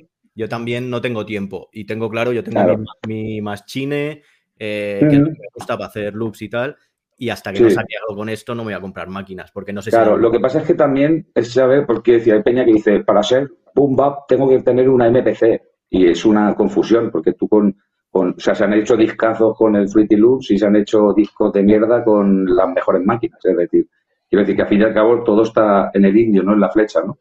Entonces, pero bueno, que esto es otro debate, ¿eh? que nos estamos yendo por las ramas y yo no me quiero poner aquí romancero. Bueno, vamos con uno que tiene, que tiene mm. instrumentales bastante malas. Hostia. malas. bueno, sí, entiendo la, ironía, la ironía. Pues comentar sobre este disco, me parece, a mí me parece eh, eh, a nivel de producción y de storytelling en un disco, creo que no, o sea, no, no he escuchado un disco igual aún en España, en, o sea, en general. O sea, diría a nivel creativo de producción. O sea, aquí Griffin me parece, no sé qué se fumó, pero el storytelling del paso, cómo llega los cambios, por ejemplo, de otro planeta, el cambio, o sea, cómo inicia ese, esa canción, eh, o sea, lo que me transmite, me transmite más que muchos discos enteros de, que, que, haya podido escuchar. Solo por el mero hecho de que el propio trabajo en el, y eso a mí me parece muy importante. Como digo, barro para casa, es decir, mi punto es el tema de la producción. Otra cosa es cómo envejezca el rapeo de Tremendo. Eso es otro asunto que creo que me, prefiero dejarlo en un segundo plano a, la hora de expresarme sobre esto. Pero pienso que a nivel instrumental, y creo que, que, no sé, me parece que Griffith estaba, ha estado en otro nivel. Actualmente ya lo que decimos, pues va pasando el tiempo y te sitúas en otra onda. Pero en ese entonces no sé, me parece tan atemporal, el, rollo instrumental me parece tan atemporal y una visión que dices, o sea, que me, parece hiper top, aunque lo escucho hoy en día, qué trabajo de producción, o sea, yo me meo encima, bro, con esto, o sea, otros discos me flipan, me llegan las barras, tal, pero a lo mejor es un disco que, es, empieza y acaba. Esto empieza, continúa, te cuenta la historia, eh, tal, no sé qué, pim pam, se va desarrollando y acaba. Y todo tiene su inicio, su forma de empezar, su forma de acabar su atmósfera y me parece realmente brillante. Y la palabra brillante me gusta darle un peso especial porque es algo fuera de lo común y es lo que me transmite este disco. O sea, para mí es el, probablemente yo lo tengo en mi top casi uno de discos de la historia de España, pero desde mi punto de vista de faceta como beatmaker y parte de productor musical. A mí, a mí es, es un disco que es, prácticamente la misma época que el Quimera, lo sacó justo después. El estilo de producción de Griffith es, es prácticamente el mismo, lo que me da a entender que lo hicieron más o menos a la misma época, 2001, o sea, solo un par de años antes, los Soulquarians estaban en Nueva York haciendo el mismo sonido. O sea, ahí está. El, nivel Eso me, mira, perdona, perdón. Sí, sí, sí, no, no, el nivel de actualidad del sonido de Griffith era mm. brutal, nadie hacía eso aquí. Y él estaba haciendo lo mismo que estaba haciendo Jay Dilla con. Claro, ya ves. Y de inspiración. A mí, a, mí, me contaba, por ejemplo, cuando hablaba con Tito y tal, una vez que coincidimos en un bolo sobre cuando él lo conoció al Griffith y tal, porque dice, yo no, dice, yo no tenía ni idea ni, de quién era Frank Cantank, ni Jay Dilla, ni Mid, o sea, MED, ni, ¿sabes? Pues ni, ni, ni Maldiv, dice, yo no tenía ni idea, dice, fui a hablar con ellos y, y, escuchar esa vaina y esto, qué pollas es, que fue cuando Falsa Alarma empezó a hacer temas más crunch, con cadencias, con más Detroit, ¿no? Un poco ese rollo así. Entonces ahí se nota el cambio. Y me dijo, es que es en ese, porque yo le pregunté, dije, nosotros hubo un, punto de inflexión y dijo, conocer al Griffith, hermano, ir a su casa, que me Con el claro, exactamente. O, el, polo de aquí, el polo de aquí de Valencia estuvo, el polo de aquí de Valencia estuvo en su casa y me dijo, hermano, se enchufó la MPC 60, la MPC 60, que la tenía sin actualizar, que no tiene ni one shot, yo no sé, y decía unos guitarros y el, y el, y el Tito igual, dice, me ponía cosas que nunca ha sacado, que dice que es que increíbles, y decía, no, no, esto no, no, tal, ¿sabes? O sea, que quiere decir que incluso tiene material que yo no sé lo que fumaba el pibe, ¿sabes? Pero, pero flipante. Y que esté hecho de esa forma, porque, no sé, la, como digo, la MPC 60, si no la actualizas, es hija de puta y te tienes que tener un par de huevos para ponerte ahí con las opciones que tiene, para hacer algo, ¿vale? Y que suene bien.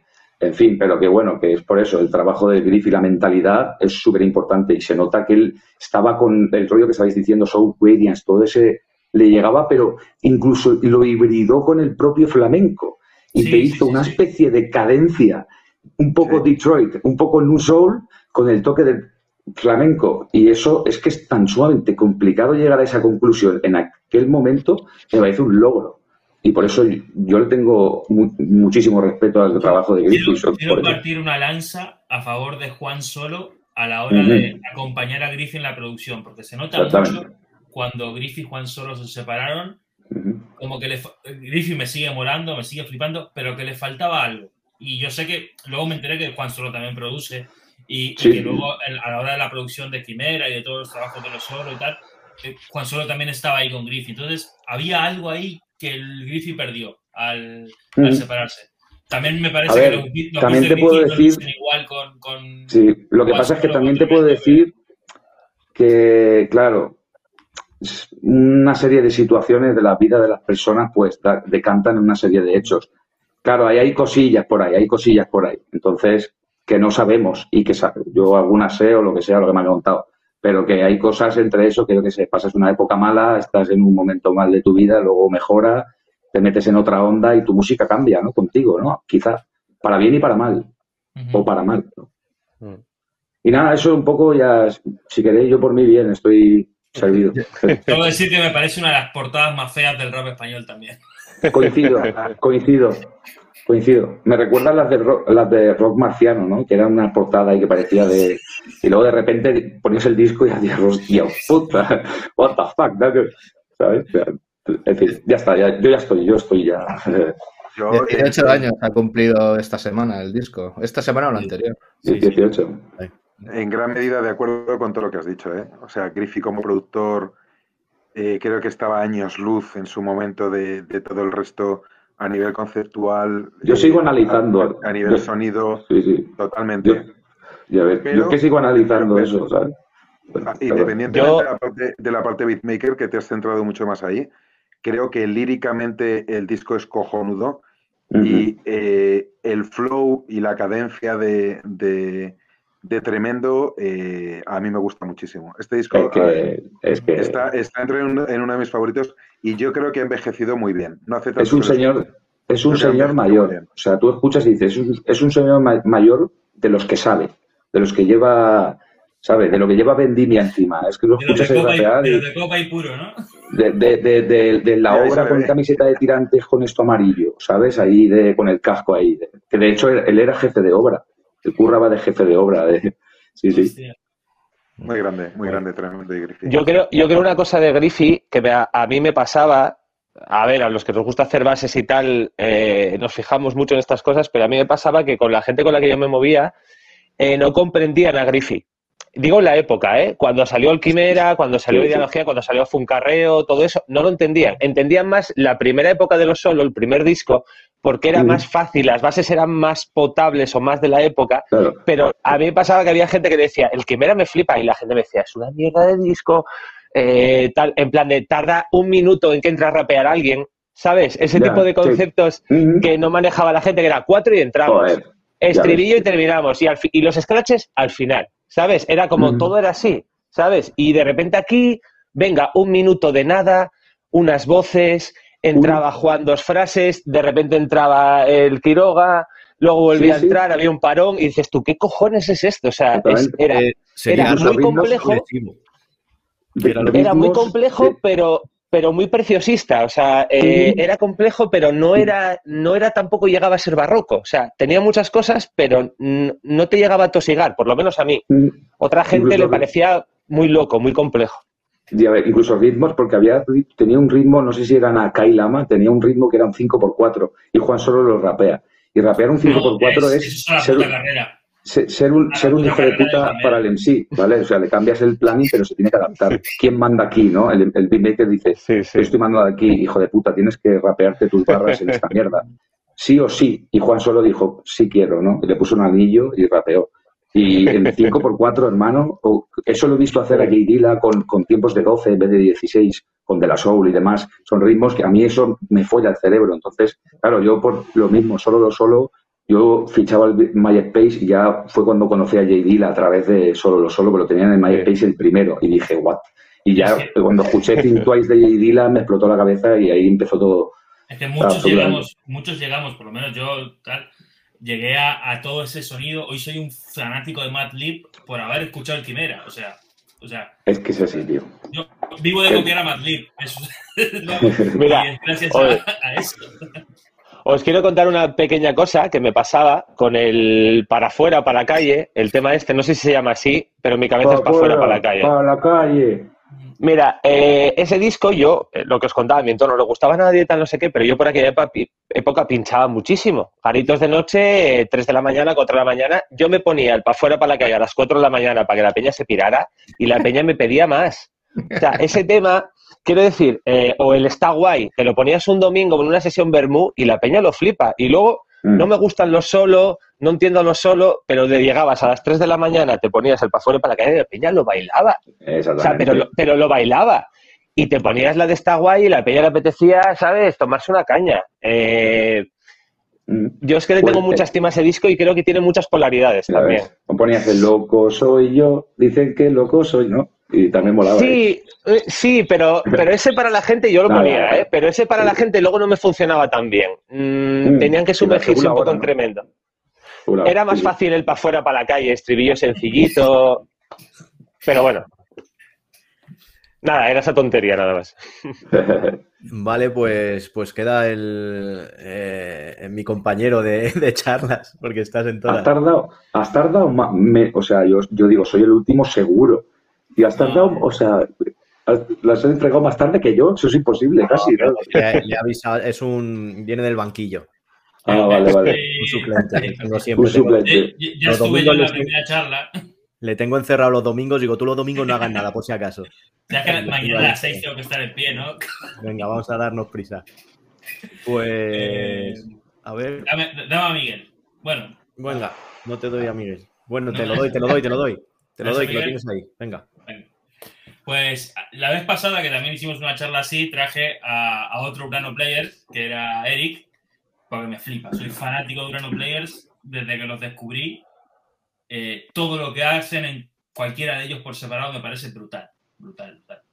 Y Eric es el que ha tenido más exposición, sobre todo con los últimos discos que ha sacado, con sonido muchacho y tal. Se ha movido un rollo más electrónico, más guapo. Pero a mí lo que hace Miguel me flipa. Porque sigue siendo oscuro, electrónico, y, las rimas de Miguel son. No es uno en sí muy técnico, le puede pasar como, como a, a Elso. No es un en sí técnico, pero es un en sí muy afilado y es muy punk. O sea, tiene, tiene lo que te cuenta, lo que te dice. Es, muy de working class, eh, muy, muy de, de la CNT, ¿sabes? Y, tiene, y además es muy hip hop también, ¿sabes? Y es muy oscuro, muy denso. Me recuerda mucho al trip hop, que, que me flipa, ritmos muy lentos.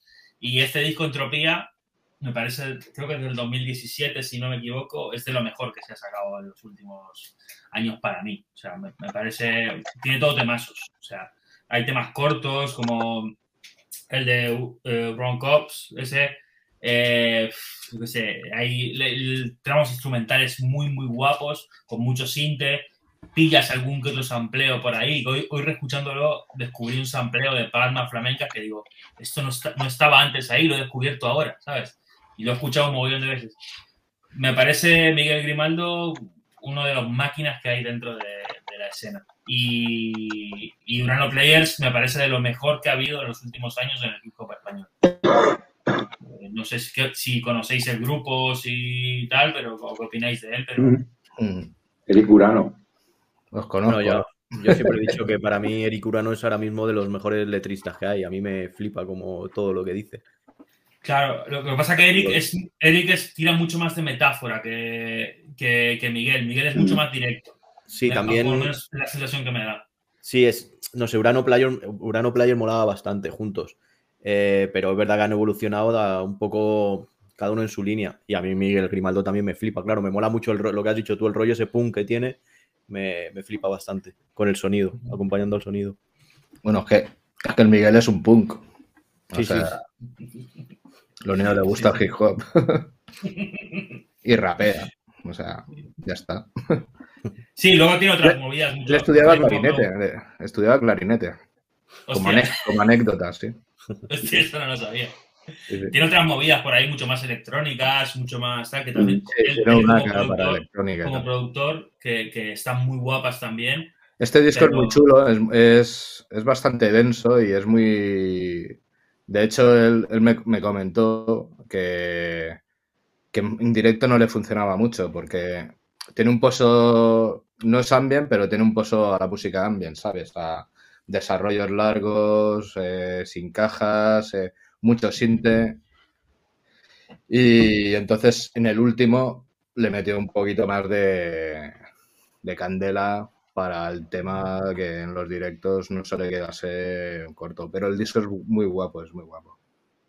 Sí, hay algún tema que no tiene baterías directamente. O sea, sí, porque tiene, un, porque tiene un bombo ahí y tal que te va marcando, pero tampoco. Y no la echas de menos, porque no. hay una atmósfera de sintes, varias capas de sintes que te van llevando. Sí, mola porque para mí es como un continuo el disco. O sea, sí que se nota cuando hay paso de temas, pero lo puedes, es, es como un disco sesión, ¿no? De que va todo en la misma. En, en, en, el, bueno, en el anterior, en la lista de Schrödinger, de Schrödinger sí. Salía el Elso y es un temazo ese. Ese, ese, ese disco es una pasada. Eh, es brutal, el, disco, el, gato de Schrödinger es una pasada. Eh, sí, sí, sí. Bueno, y el, el siguiente, eh, el de Tripas, que lo tengo por ahí también. El de Tripas también está guapísimo. Sí, lo ibas a cambiar ya de disco. no, no, no, era el siguiente de Miguel. Oye, pero rapidísimo bueno. ahí, ¿eh? Rapidísimo, ¿eh? Te felicito. Cambiaste la sí, portada, sí, sí, pero a topísimo, ¿eh? pero justo cuando no debía, si es que... Venga, va, pasemos al siguiente. Hablando de disco continuo. Este, eh, La Boca, de Madrid. Eh, tengo la enorme suerte de, de, de, ser fan de un grupo de que son amigos míos también. Yo me acerqué, cuando me mudé a Madrid, me acerqué a ellos como fan del grupo y acabaron siendo súper amigos míos y y este fue el, es, el, Solo hay dos discos donde mi voz sale en vinilo y uno de ellos es este. Pero este disco me parece una puta pasada, una puta obra maestra.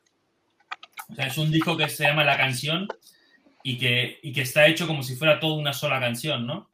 Eh, es como una especie de mixtape, pero no es una mixtape. Van sucediéndose los, los, ritmos, los amplios de películas, los invitados que van apareciendo ahí. Está el Vano, está el Hombre Viento, eh, mezclándose con los rapeos de Mike de, de, La Boca y las producciones, amplios de películas, todo es en, en, una sola pista. O sea, me parece un concepto brutal, eh, un curro de disco, un curro de, de diseño que también está que me, una pasada, no sé, un, un discazo.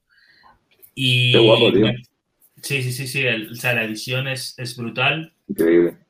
Eh, mira, ahí estoy yo. Eh.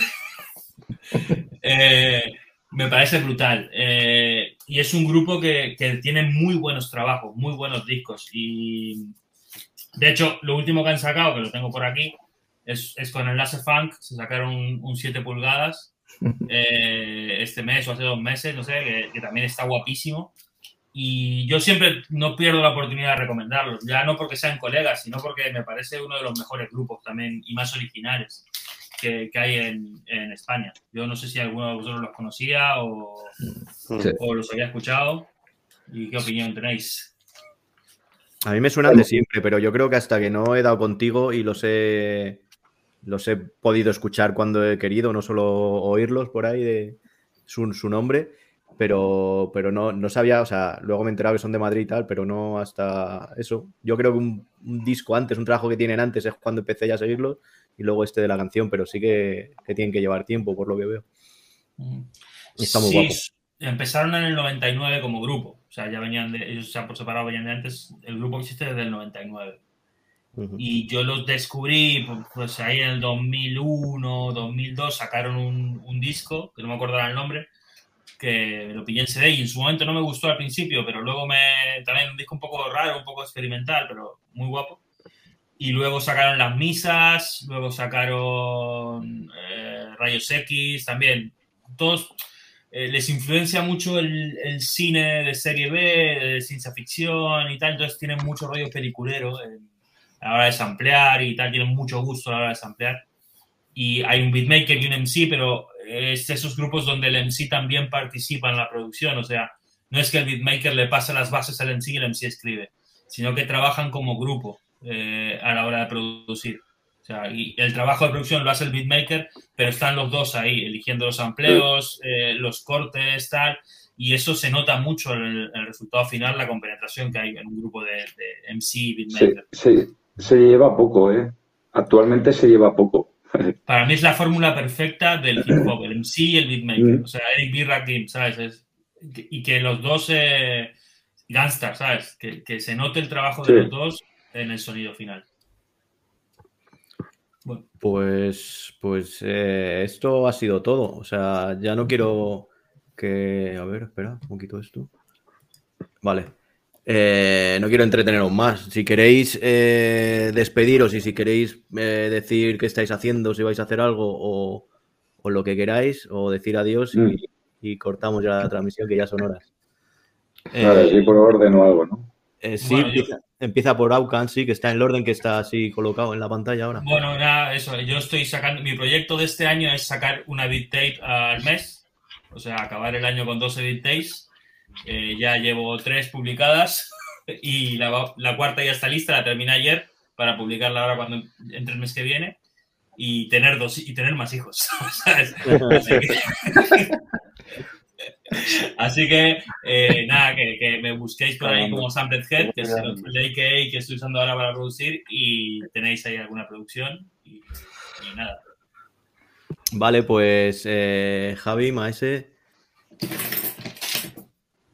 Eh, es que ha venido mi hijo y me he despistado. ¿Qué había que decir? Eh, que me he perdido, perdón. Lo que quieras. He ido algo de tener más hijos, Aucan. Yo no, yo ya he cumplido. A mí no me, a mí no, a mí no me jodas. Eh, estábamos? Yo este año me gustaría sacar un proyectito que tengo de eh, electrofunk barra freestyle barra boogie, eh, que lo tengo relativamente avanzado. Rollo todo hecho con de momento con VSTs, ¿no? De 808, de 707, de Junos, todo lo que es un poco, pues todos los teclados y sintetizadores que se usaban en la época, y intentando un poco emular ese sonido 80, ¿no?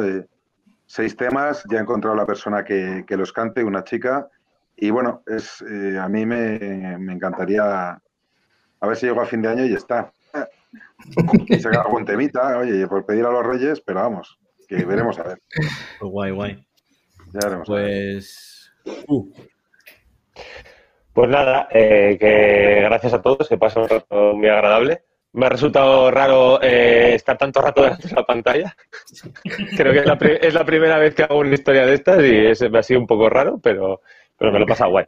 Y nada, eh, yo tienen que salir tres proyectos, que igual salen este año o dentro de dos años, pero tengo uno con, con Márquez y con Darren, que lo tenemos ahí bastante avanzado. Eh, tengo uno con mi chica que vamos a sacar un disco de hip hop con oboe.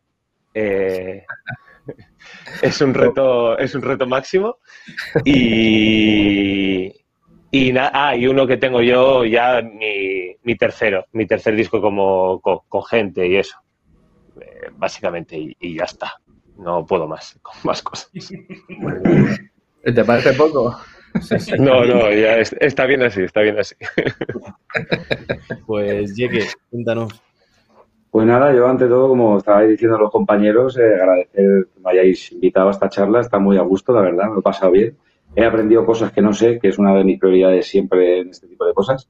La que muy contento y muchas gracias, tío, y espero que hagamos alguna más. Yo también hago mis directillos, pinitillos por ahí con la charla de las maquinitas, pero bueno, que también estáis invitados por ahí, que mando un beso a todos. Y por lo demás, bueno, proyectos, pues sí, sí, o sea, siempre hay ahí, ¿no? Hay recámara de cosas. Estoy haciendo un disco con un chaval que tiene 19 años prácticamente. Bueno, no, le saco casi el doble, el doble le saco, creo. Sí, sí, es curioso. Le llaman que es el rookie del yeque, ¿no? Pero digo, ¿qué coño rookie? El chaval tiene un talento brutal. Se le cae el, te lo juro, el chaval para el soul y, y, los raps tiene unas punchlines brutales. Y, y he, apostado por él porque creo que hay que apostar por las nuevas generaciones, ¿no? Solo el futuro, ¿no? E intentar estar pues un poco ahí. Y luego, pues nada, también preveo sacar bajos de Ajoner B. Eh, estuvimos hablando y tal y hay feedback ahí de nuevo y probablemente vengan cositas. Y luego, bueno, con Peña de Madrid, de los de Bella Infamous y demás, había algo igual con otra peña que tampoco me mola decir porque es lo típico, ¿no? No se sabe si los beats están por ahí, el proyecto está por ahí, pero en general siempre on fire, on fire. También me gustaría ahí hacer un inédito con Tote y tal, que lo estoy barajando a pasarle algunas cosas, a ver si se puede gestionar cositas, cositas que hay que ir trabajando. Pero ante todo eso, vuelvo a repetir, gracias por invitarme y os envío un saludo a todos desde Valencia, chavales.